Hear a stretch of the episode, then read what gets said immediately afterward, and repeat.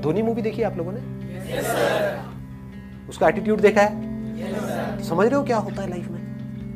जो अपने माइंड में ग्रेटेस्ट है। समझ गए ना? कि मैं जा रहा हूँ बैटिंग करने के लिए। तू बस रन आउट मत करवा दियो। एटीट्यूड देख रहे हो? कि उसको पता है कि मैं क्या हूँ। दुनिया को नहीं पता है। बट उसको पता था अंदर से कि मैं क्या हूँ। आप एक बिज़नेस कर रहे हो, आप खुद ही एक्साइटेड नहीं हो अपने बिज़नेस को लेकर के, आप औरों से कैसे एक्सपेक्ट कर सकते हो कि वो एक्साइटेड होंगे?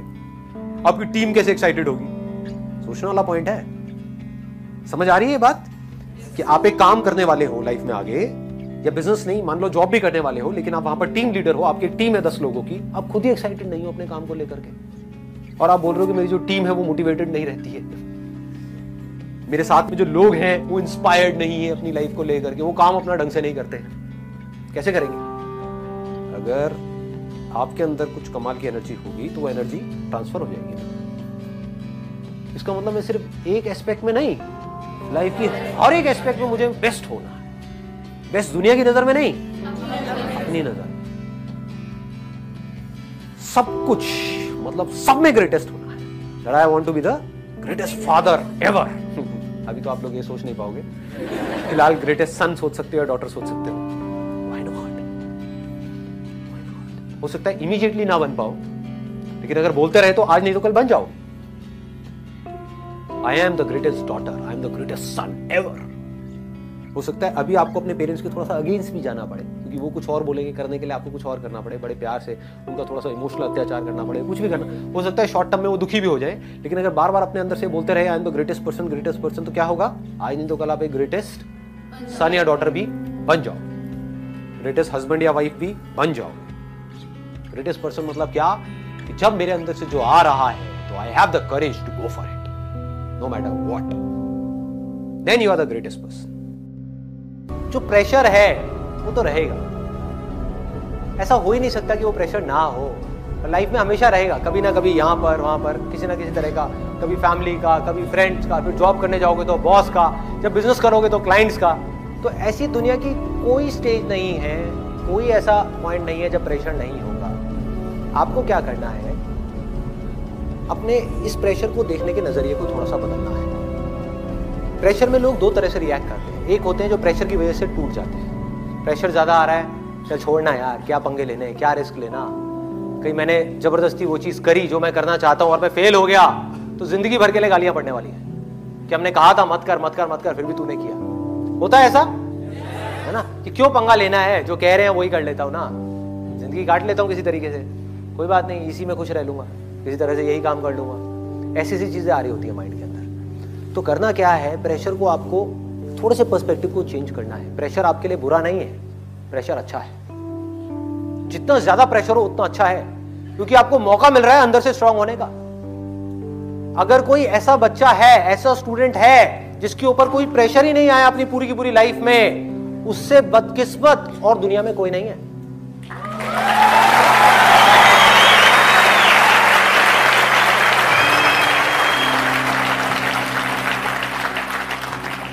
उससे बदकिस्मत कोई नहीं है।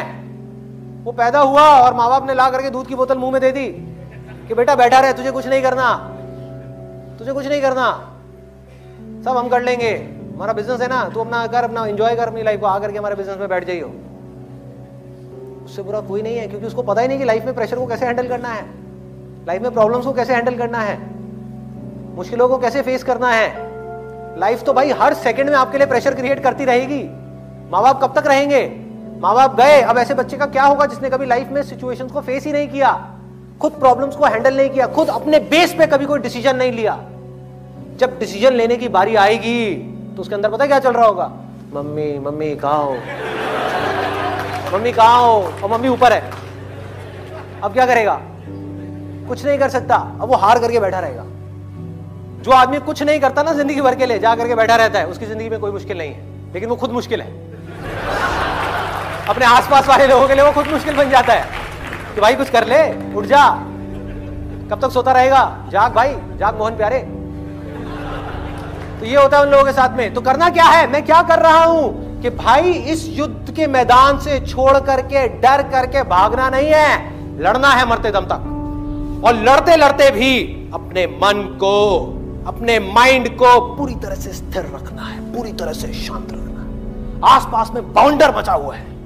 आसपास में बुरा हाल है। जिन प्रॉब्लम्स को मैं सॉल्व करने की कोशिश कर रहा हूँ, इस सोसाइटी की या यहाँ की, वहाँ की अपने काम की, लाखों प्रॉब्लम्स हैं। लाखों प्रॉब्लम्स के बीच में स्थिर खड़े होना है। इतना सा भी नहीं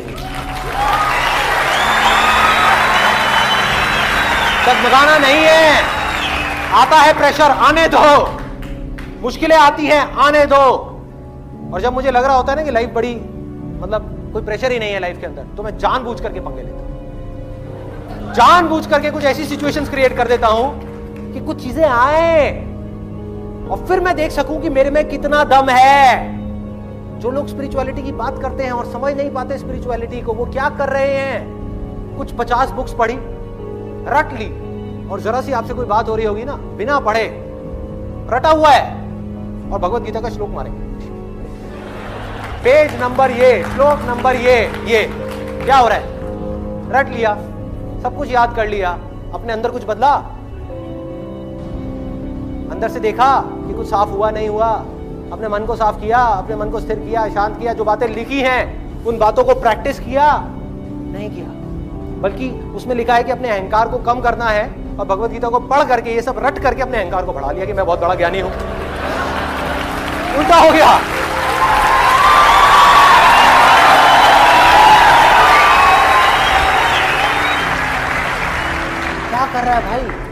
क्या कर रहे हो? ये नहीं करना। तो करना क्या है? कि स्विमिंग को पढ़ करके नहीं सीखना। कोई आदमी कहता है, मैं बहुत अच्छा तैराक हूँ। क्यों? क्योंकि स्विमिंग के ऊपर पचास किताबें हैं। मैंने सारी पढ़ ली। मेरे को बिल्कुल रटा हुआ है कि हाथ को ऐसे मारना है, ऐसे मारना है, ऐसे उल्टी स्विमिंग होती है, ऐसे सीधी स्विमिंग होती है। सब कुछ रट लिया। उसको पानी में तो उतारो। पानी में नहीं उतरा। कि छोड़ना, पानी में कौन उतरेगा? दुनिया को उतारेंगे ना पानी में। खुद क्यों उतरना है?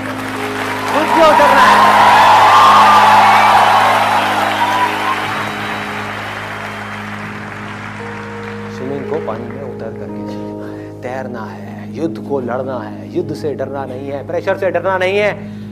एक इंसान के लिए सबसे अच्छा अगर कुछ हो सकता है तो वो ये है कि उसकी ज़िंदगी में बहुत मुश्किलें आए और फिर भी वो सारी मुश्किलों का सामना करते करते करते करते आगे बढ़ता चला जाए। इससे अच्छा कुछ नहीं होता लाइफ का इससे अच्छा एंड और कुछ नहीं हो सकता।